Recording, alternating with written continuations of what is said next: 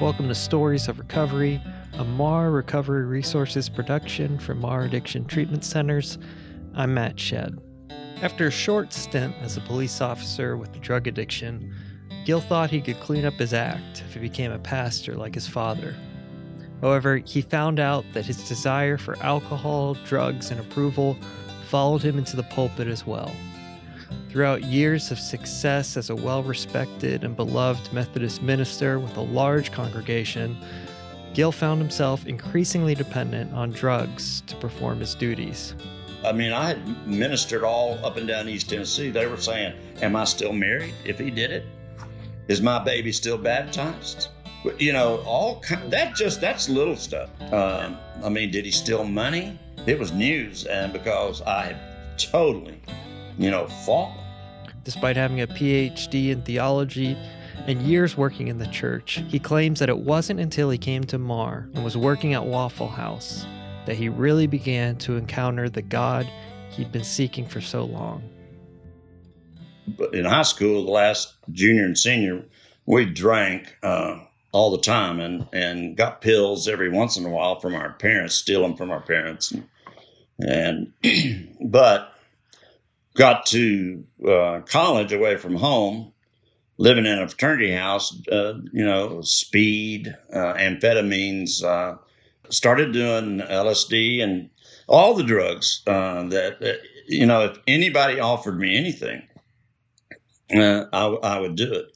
Alcohol was always on the table, but I don't think it was, it was my drug of, of, of choice. But if drugs were around, uh, they would take precedence over the alcohol. It took me five years, three summer schools to get out of out of college, uh, and so that fifth year, I was only taking like one course. I was majoring in accounting, which I did major in accounting, and what I wanted to do was go into the FBI, and you had to major in chemistry, law, or accounting, and I picked accounting because a fraternity brother was the son of the accounting teacher, and so that, we had all the tests and all that. So that kind of thing.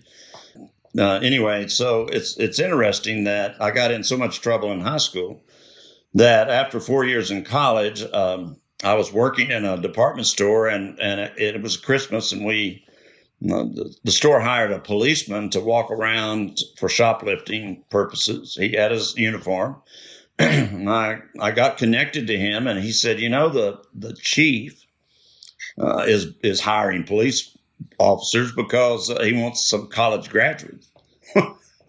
and I said, you think he'd hire me? And he said, oh, well, it's worth a shot. And I'd never fired a gun or, uh, oh my, you know, if people my age know Barney Fife, that that would be me. and uh, uh, uh but I went to the chief and and told him I said, "Hey, man, I've never fired a gun," and but he goes, "You're hired uh, because you're, you know, I, I, want college graduates, and you're willing to do it." So. I knew what it was like sitting in the back of the car. Uh, you know, I, I, I cut back on on some things, but because the the uniform, the gun, the power, the car uh, gave me, you know, some filled the gap. Uh, it was like a drug. Drive down the street with sunglasses on and get out of the car, and you, you know, you you're the man. you, and I was I was bottoming out. My first bottom was was was right right then because I was just a rat, just with all kinds of women and just just a mess. Uh, I was a policeman but still I was a fraud because um, I was always a fraud. I mean, uh, uh, I was doing drugs and yet busting people. And uh, uh, when I did midnight shift, we all, you know, about four in the morning, we would um, find a place and, and park and sleep because four o'clock nothing was going on. But we used to leave churches uh, unlocked and every when I did midnight shift, I would go to this church that was on the campus, and I would sit there and pray and pray because I was scared to be a police. It was scary, and Um, and so sometimes I would go into the church and pray at the altar, and um, and and I was already feeling like that conflict and everything. And I said, Lord, you know, um, uh, if you if you can, uh, my life's a mess already. I'm 22. If you can do better, have at it.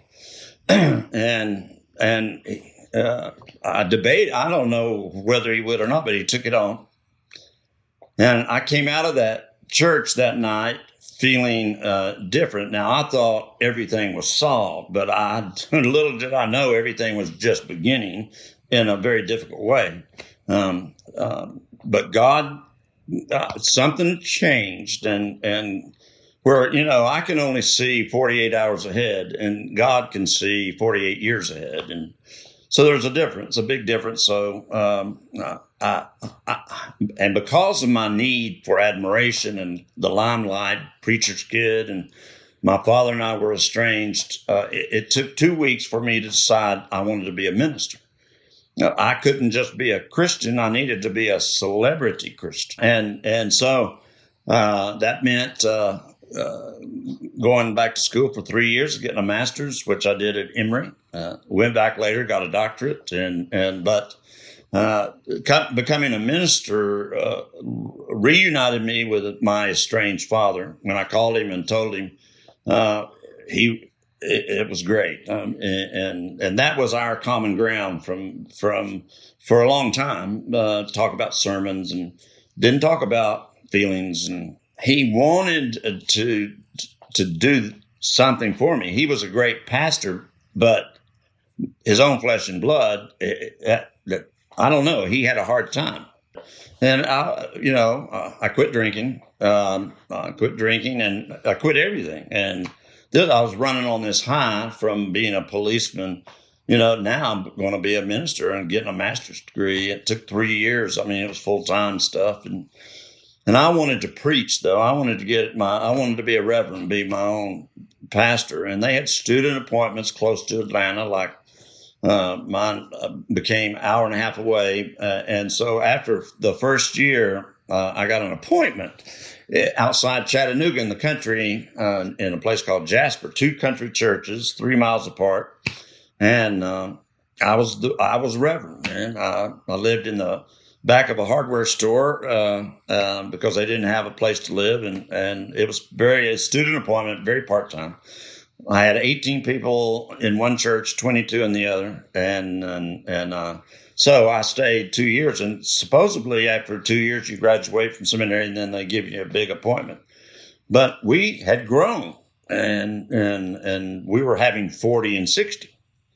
and we started a youth group, and we didn't have a parsonage, but um, we bought one. And I, the, I told the bishop, I begged I said, "Can, can I want to go back?" And and I went back uh, to the student appointment, made it full time, and there were some old timers at, at, old ministers who came up to me uh, at a conference, and they would say, uh, um, "You know, you will never regret that decision, uh, which meant that instead of everybody uh, graduating, you know, and st- stop their student appointment wanting wanting a big church, and I was willing to go back, and I was, I, and uh, but after that, the um, uh, the uh, bishop uh, moved me. It stayed that that church stayed full time, but I, I went on. Um, now, I mean, now as a, there's a series of, of churches and appointments, and and uh, and I began uh, when I moved. I got back uh, into drugs, and it, it, this is how I did it. Uh, my father took pain pills for his arthritis, and one time I had hurt my shoulder, and and he gave me two of those, and I it was a Sunday night. I can, and they went to church, and I sat in front of the TV, and just I was I it, it I was on top of the world, man. It was I felt great, And I knew it had to be the pill, so I stole some of his, and I continued to do that until I became a minister. And then back then, you, as a minister, I could go to a pharmacist, and and maybe he was a member of my church, and go, "Hey, man, my shoulder's hurting," and he goes, uh, "Just come by tomorrow, and I'll give you, you know." And they would write the prescription and give me a hundred, like Darvon or whatever.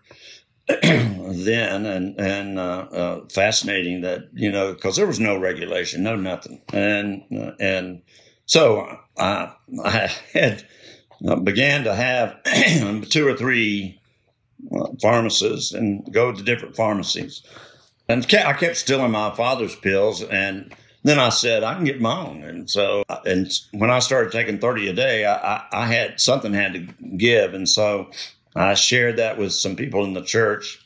And I said, I'm having a nervous breakdown. So I went to a hospital in Knoxville treatment. I went my first treatment and, and, uh, somewhere between 30, 31, 32. I stayed six weeks and then went to a halfway house and they let me go back and it was only an hour away. So I went back to preach and, and, uh, uh, be, you know, be the pastor, uh, of this you know, country kind of a church, but it, it had grown. And anyway, so got off uh, uh, pills. And then my new addiction was uh, people.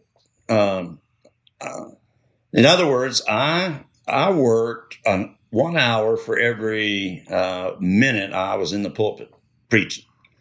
Because when you preach and then then people come out and say, Man, man, you're great that was the best sermon I've ever heard. And, you know, to myself, I was saying, damn, uh, if that was the best, what do I do next week? I, I tell you what you do you take pills preach and preach on. And uh, so when I was a policeman, I lived in conflict. When I was in school, I was in conflict. A minister of a as I was growing and, and doing well, I still preached from the pulpit a gospel that I truly couldn't receive myself. Um, I mean, many times I, you know, knelt at the altar and just begged God, uh, but I kept, you know. Uh, so anyway, I, it, being addicted to people meant that I worked uh, uh, all the time. If you had a kid that had to have tubes in their ears and they were going to be at the hospital at six in the morning to have their tubes out, I was there at five thirty waiting for you as a pastor, and I cared. I did. I cared about people, but I also wanted them to say to their neighbor, "You wouldn't believe our pastor came uh, when the kid just needed tubes." So I was always with people, helping people, pastoral care, preaching great sermons and and building buildings and adding staff. I, so uh, it was a, you know, I, I was addicted uh, to that, just like uh, other people get addicted to the work, you know, workaholic and money and power and all that. Uh, and I kept um, it, it, kept advancing uh, along the way. Um, until in, in, the 90, you know, uh, 92, I went to a big church in Knoxville and and uh, that's uh, did great until 97 98 98 is when i started going downhill because um, i had met this uh, girl i fell in love with when i was in 1992 and uh, um, uh, drinking wine. Well i mean uh, i drank then i drank we drank every day and and and I started taking pills again and speed, anything I could, could get, and go to doctors. And I had some surgeries, so it was some legitimate. But uh, uh, so I got it in '98. I uh, I was I was in decline. Uh, I left this big church uh, for one church downtown, a huge church that only had one service because people had moved out of downtown and it would be easier to be an addict at that church than anywhere because not much demand. But um, but that um, I, I crashed there and took a leave of absence.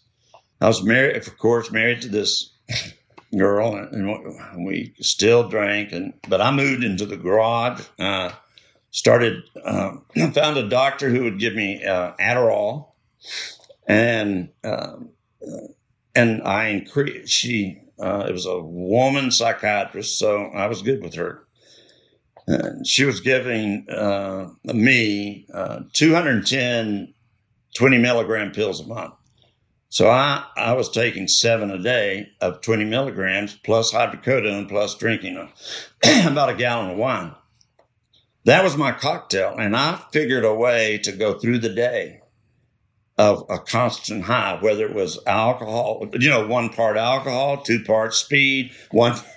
And, and man, I, I, I it, it, it went down. And, uh, um, so the insanity of it all is I went to, uh, uh, I decided to go to Dallas to meet with Zig Ziglar to see if I could get a job as a motivational speaker. my whole world was falling apart. I mean, I was sick and my marriage was sick, everything's sick, but I thought I could move to Dallas and be a motivational speaker, help other people get their life together. And of course, I, I was laughed out of there.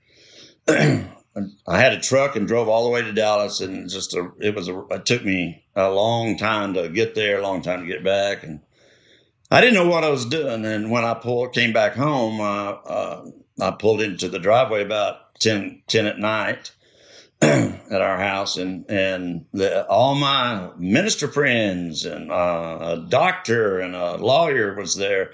They were had been previous members of my church and uh, district superintendent and you know three minister friends. And I got out of the truck and said this looks like a intervention. And they said bingo. And so we we went in for a couple of hours and one one guy said I was like a, a sword fighter that they would lay out how sick I was, and and I would just fight them back, like you know, just to, finally I just you know told them go to hell, and and I left, and I can. This is my house. I can come back anytime. The lawyer said, "I uh, know you can't. We've changed the locks, all the locks."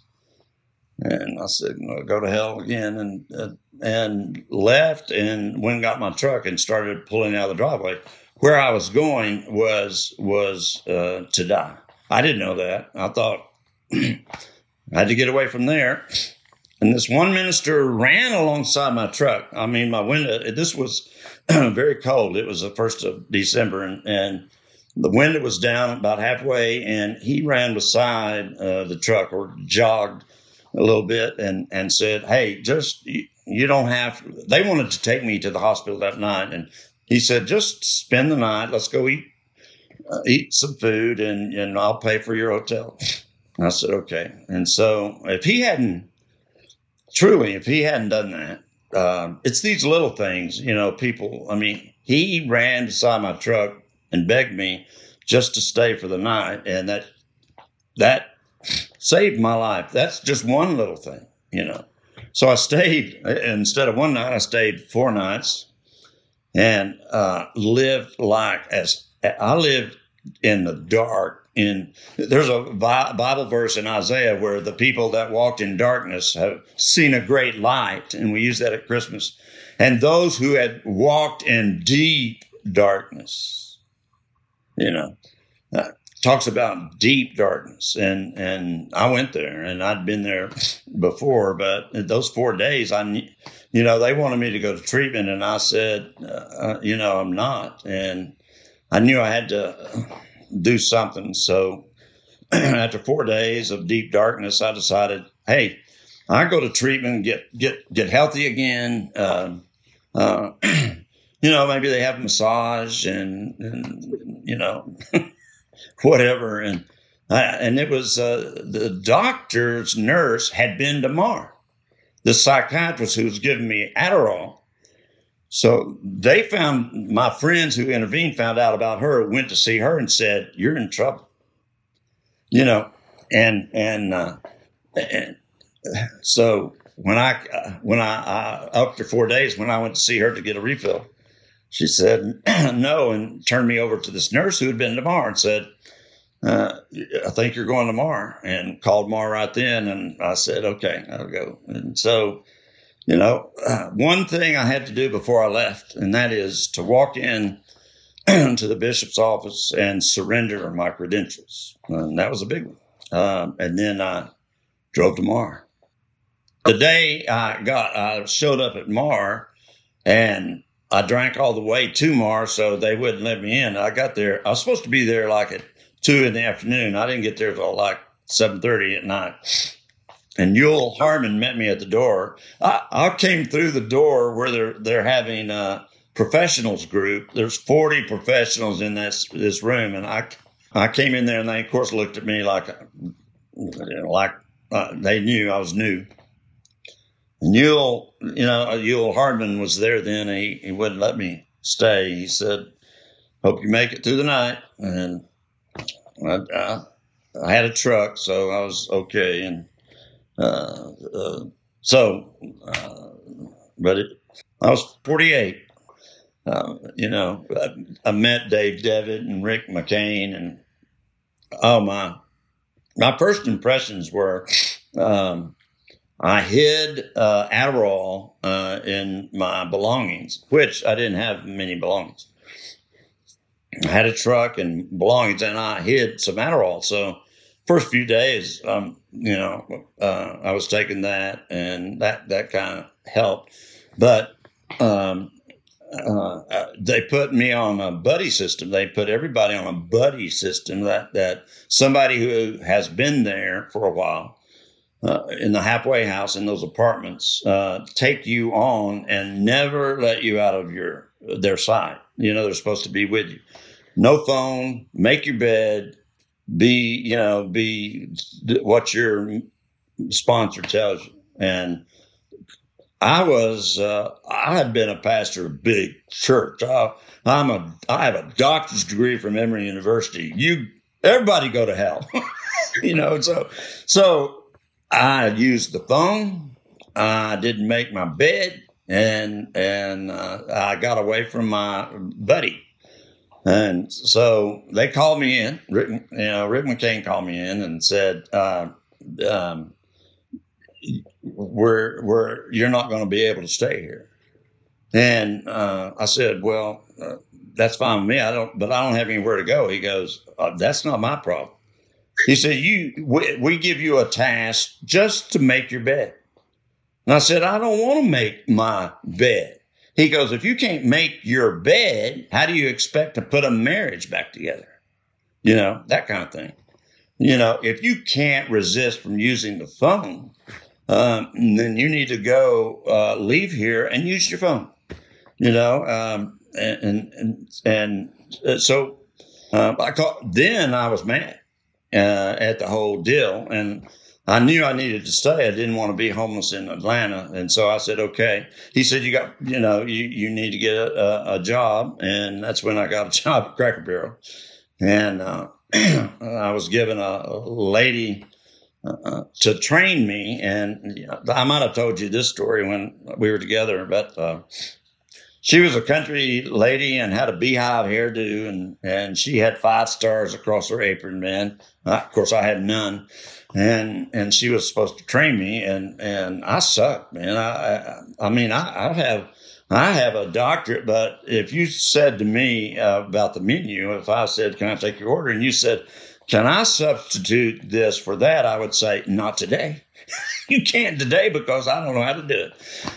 and um, so I had a hard time with the menu. I just couldn't do it. And uh, she was uh, hated training me um, uh, because I was obstinate, I, you know, obstinate. And, and uh, so she said there's a particular way that when they put the cornbread out, they uh, we put it, we don't just toss it in there. We turn them up, and, and she said, You're not doing that. You need to do that and some we were standing back behind the wall where the kitchen is and it comes across this metal table. And i took them and just i messed them up messed them all up. And she slammed her hand down on that metal table and said if i've told you once i've told you a hundred times uh, where the cornbread goes. So i had a perfect opening to tell her where I thought the cornbread should go. And the manager came over and said, "Yeah, you know, give me your apron and see you later." So I called uh, Halfway House um, because we had a meeting, a house meeting later, and uh, I said, uh, "John couldn't get me." He goes, oh, "Why?" Because I got fired. He goes, "Get yourself home. I don't care." They nobody would come get me because they were tired of my crap. you know, it's a, a clinically, it's a, a very ther- therapeutic community, and and I uh, I really found that out, and so they were taking care of themselves by saying we're not bailing you out, and you, you get home. Uh, that's when I had to walk eight miles back to the halfway house, and and uh, along those eight miles. Uh, it's funny. I, I, started to break a little because I, I started thinking. I, I started thinking maybe it's me. maybe I'm the problem. maybe it, it's me. And, and, so go back to Rick McCain's office, who's uh, I didn't like I, like him until I got out, and and uh, uh, but uh, he said uh, he's the one that said.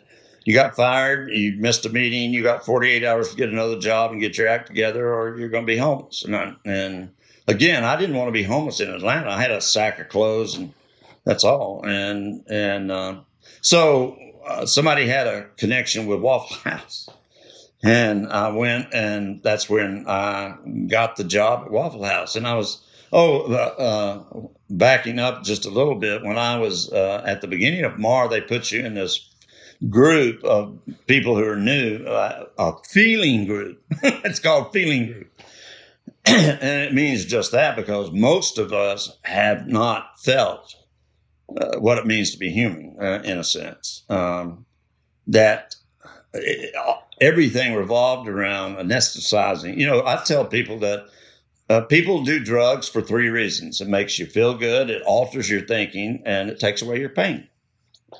Those are three great things, uh, and and we all love it for that. But it stops working, of course you know. Uh, and so I'm in feeling school, uh, and they knock on the door and they said, uh, "Is you you got a truck out there in the parking lot?" I said, uh, "Yeah." He said, "They're towing it," and I ran out there and I. I got with the the guy and I said, "Please, this is all I got in the world. Don't take my truck, man." it was an old F one fifty Ford, and I said, "Please don't take my." He said, why are you uh, in here? I said, for addiction. He goes, then uh, get back or I'll call the police. I'm taking the damn truck. And, and uh, I watched him pull away. And you know what? I was mad as hell at him. I ha- he goes, you have to pay for these things or we come get them. I had paid in six months or whatever. And they said, when you don't pay, and I see, the insanity of not paying for six months and then being mad at him for taking my truck. I turn around in the parking lot and all the glass there, there was all of them were standing there and Yule Harmon and Doug Brush and they were looking and they were like this. they were just smiling and like, yes, I mean, that was a, a good point.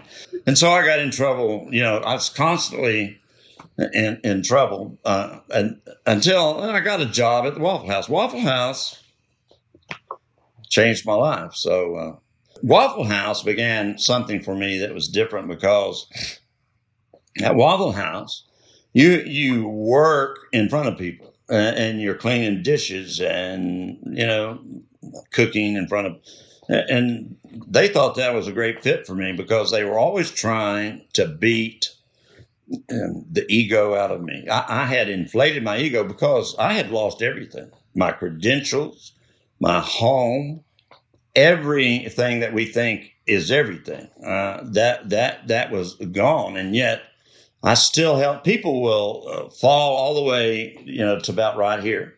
And then we still kind of talk a bunch of crap. And we're, because this is bottom and that's a scary place to be you know, uh, if they only knew, and I've tried to tell people that you you get right here, let go and hit bottom because you're going to anyway. So go ahead and do that. because I said, when I finally let go and hit bottom, I found it to be a blessed place of peace.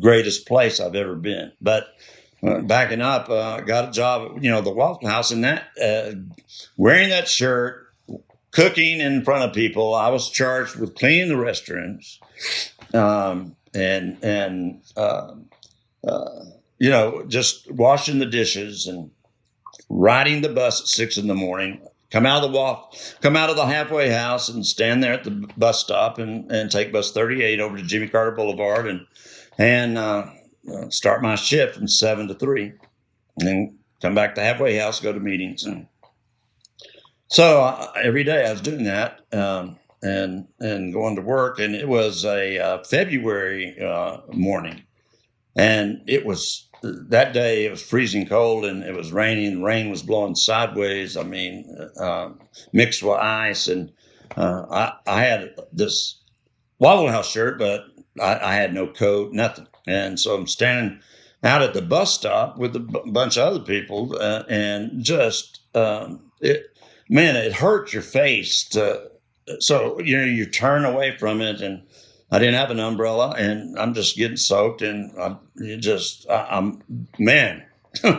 so after all the trouble I'd gotten in, and and and I'm standing there after having worked at Waffle House for about six weeks and riding the bus and doing all that, I sat, you know, I stood there in the rain, and I turned back to the rain uh, uh, in defiance, and and the it was still dark. There was a halo around the street lights. Um, you could see the rain pouring, you know, down, and and I tried to look uh, beyond that, um, and and I don't know if I was talking to God or just it, it was a question I asked by myself because I I had felt it coming that that almost like a train in the distance that you can hear it coming, and, as it comes, it gets louder and louder, and then when it comes by, it, it just is deafening, and and that's what was going on inside my head. My head was about to explode, and I looked up and and I looked around and I said, "How did I get here? How did I get here?" Uh, and I fell on my knees and and uh, and I asked a second question, which answered the first, which in hindsight, some years later, I realized uh, I was good. The second question was, What have I done? Now, in the past, here's the question I would have asked What's going to happen to me? What's going to happen to me? This time, what have I done? How did I get here? And and uh, uh, I couldn't go to work that day. Went up and got everybody else was gone, and I curled in a fetal position on the twin bed, soaking wet, and stayed there for a day and a half. And they'll tell you, I mean, I cried, and I'd go into the closet to, uh, I'd beat the I'd beat the walls and uh, guttural sounds coming out. My, I bruised my, I mean, I, I, it was like an exorcism that, in a sense, I mean, something, something was going on in, inside me, you know, uh, I, I cried and I cried and I cried because I had much to cry about. They came in, my roommates got home and I didn't eat and I just stayed in that position and kept going to the closet to, um, but uh, after about a day and a half, something changed. I got up, took a shower, came out, and um, after about a day, my roommate said, You've changed. I said, No, I haven't. He goes, Yes, you have. Uh, this makes me get with it because you know, they would tell me that sometimes that, and I've told people that people around you that know you well will notice it before you do. You, it, for you to notice it, it would be, uh, uh, you know, would negate everything in a sense. It's like somebody saying, I wrote a book on humility and how I attained it. you know, that it's like writing a book on that. Uh, but, but, you know, you said something about humility back when I came out of that, that day and a half of crying and, and I, I came out of that, I was done. Done. Uh, and you talk humbled um, because what I say in that time, in that day and a half, from the bus stop to the closet to the bed, uh, that I had gone to rock bottom, and and I'm telling you that that that I got there and let go and hit bottom, and and uh, it, it was a blessed place of peace because I hit legitimately um, and and realized that I didn't have to do anything anymore except love, try to love God and stay sober and love my neighbor and take, you know, just it was, it was, I was free, but I, I, was at bottom and had lost everything. But I was never, uh, you know, Zig Ziglar used to say, I'll see you at the top or over the top. Well, I was at the top, but I was at, uh, you know, John Denver used to sing a song about Rocky Mountain High, and and uh, so I call that Rocky Bottom High. That bottom, you know, I found God uh, there. God is a rock bottom God, um, and uh, the the way I felt, it was like He took me uh, in His arms and and and said, "Man, it took you a long time to get here." but now we can begin.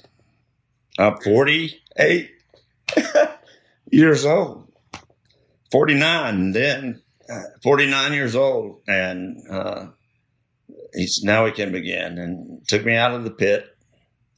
Um, and and my roommate said something has changed, and man, it had.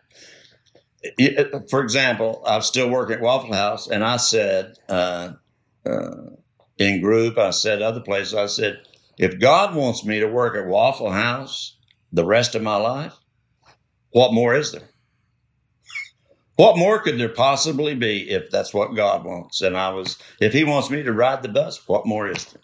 I was, I was there, man. I was, I was done, and uh, um, you know that uh, we we say uh, stay through the miracle, stay through the miracle.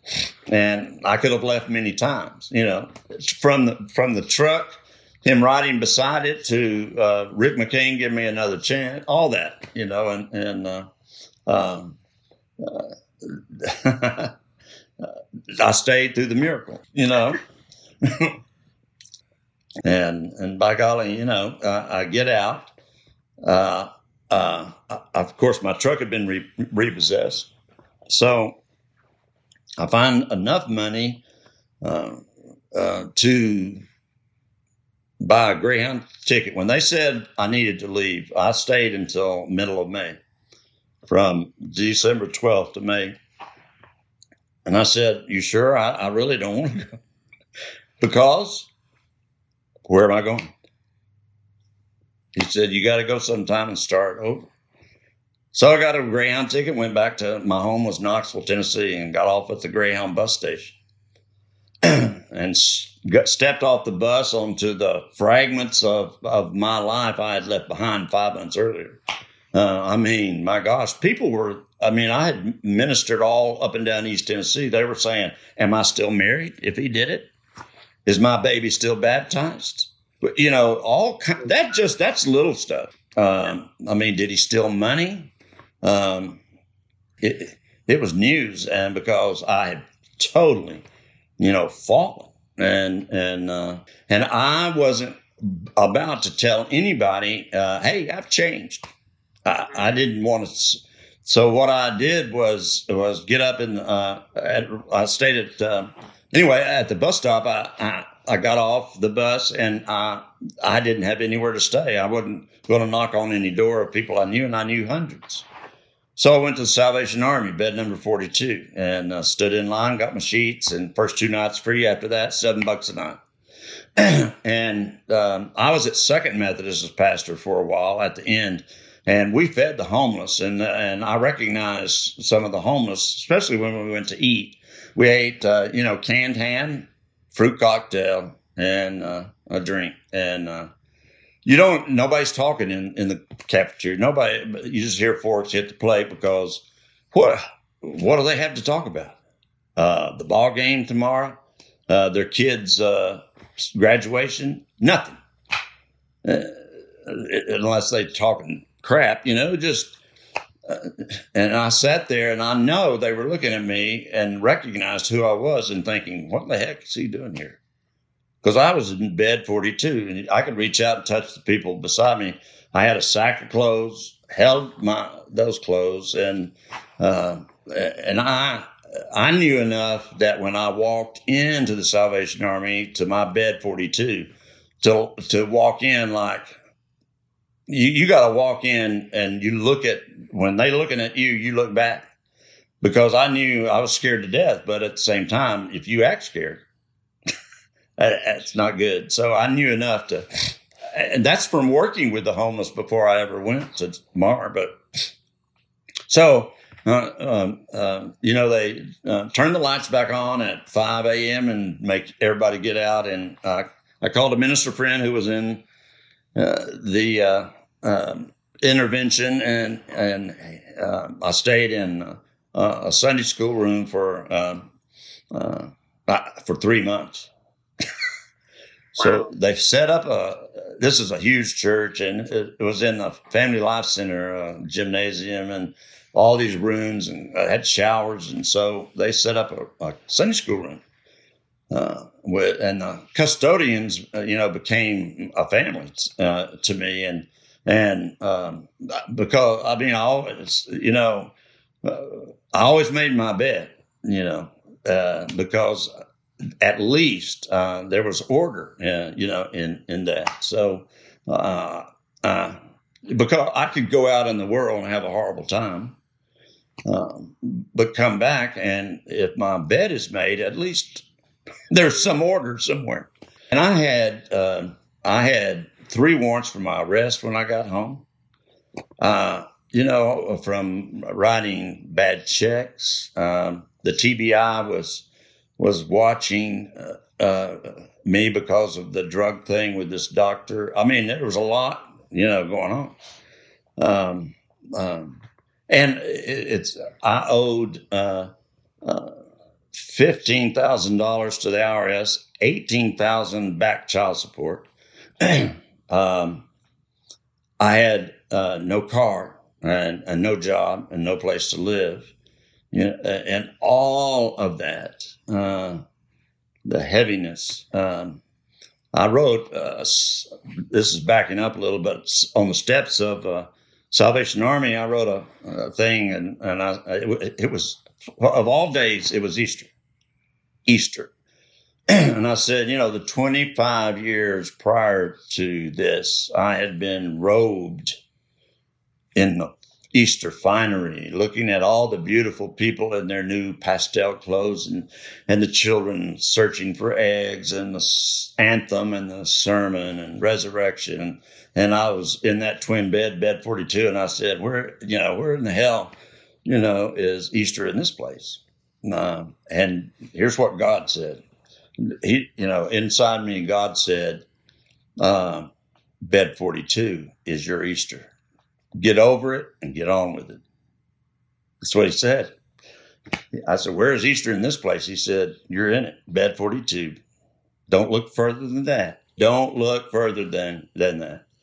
Uh, so I began to stay, you know, got, like I said, got a job at selling cars and and as soon as I got out of MARR, I got a job and was living in the Sunday school room and, you know, making my bed. And people uh, had Sunday school in there and they, they, people wondered about who I was. And, then I started coming to church and, and that people started, uh, uh, you know, uh, uh, uh, connecting, you know, to me like I was a pet, not a pet project, but, you know, the minister, the senior minister, this is huge church. I mean, like three, you know, average sins three thousand, and like five services on in two different, several different areas, and and and he became my advocate, the senior minister, and and um, uh, so he he helped me, uh, uh, you know, a, a, great deal with the people, and and uh, um, he was the first one to allow me. Uh, I, I began to teach a class uh, after a couple of years on the twelve steps called Steps to Spiritual Freedom and had a full class and and uh, but he he's the one that let me do that. I lived in that one room apartment for uh, three years and and uh, bought a seven hundred fifty dollar car and uh, and going to that church, going working at Toyota, um, uh, just getting as close as I could, you know, to God uh, and helping people, man. I was uh, taking people to MARR. I was, uh, uh I, I mean, I, I, don't know how to. Uh, I was at peace. I mean, there was a great, great uh, peace, and and and then one of the ministers on this church staff um, had a came to me and said, "Let's have lunch." And on my day off from selling cars, went to lunch gave me this brochure about this program called Celebrate Recovery at Saddleback at Rick Warren's church in California. And she said it, they do a summit, three days in California, teaching other people how to, uh, you know, started in their church. Would you like to go? I said, absolutely. And so I, uh, I go there and I come back like, oh my gosh. Uh-uh because I thought when I was, uh, uh, uh you know, living, uh, uh, well, I was living, still living there. I, I, was living in that one room apartment when she came to me, but when I was in that Sunday school room, um, this is a huge building, and I was there by myself at night. So you walk, I, would walk the halls, and and they had a chapel, and and I can remember going in there, standing behind the pulpit, and just crying because it's like man, I blew it. You know that I'll never ever you know uh, preach again. Um, and and uh, but you know uh, if if if God had told me uh, right after I got out of MARR, like, uh, chill, man, this is going to be great. Here's what's going to happen. You're going to, you know, find the woman of your dreams. You're going to, you're going to lead two successful celebrate recoveries, all this kind of stuff and and uh, write a book, blah blah blah. Um, I would have blown it. You know, that kind of success would have blown. I needed to live at Salvation Army. I needed to clean restrooms at Waffle House. You know, I needed to ride the bus. That's it for this episode of Stories of Recovery. Thanks so much to our special guest, Gil, for sharing his story with us. Gil has a book deal, and he's actually in the process of writing all about his addiction and his recovery. I'm sure it's going to be a great read.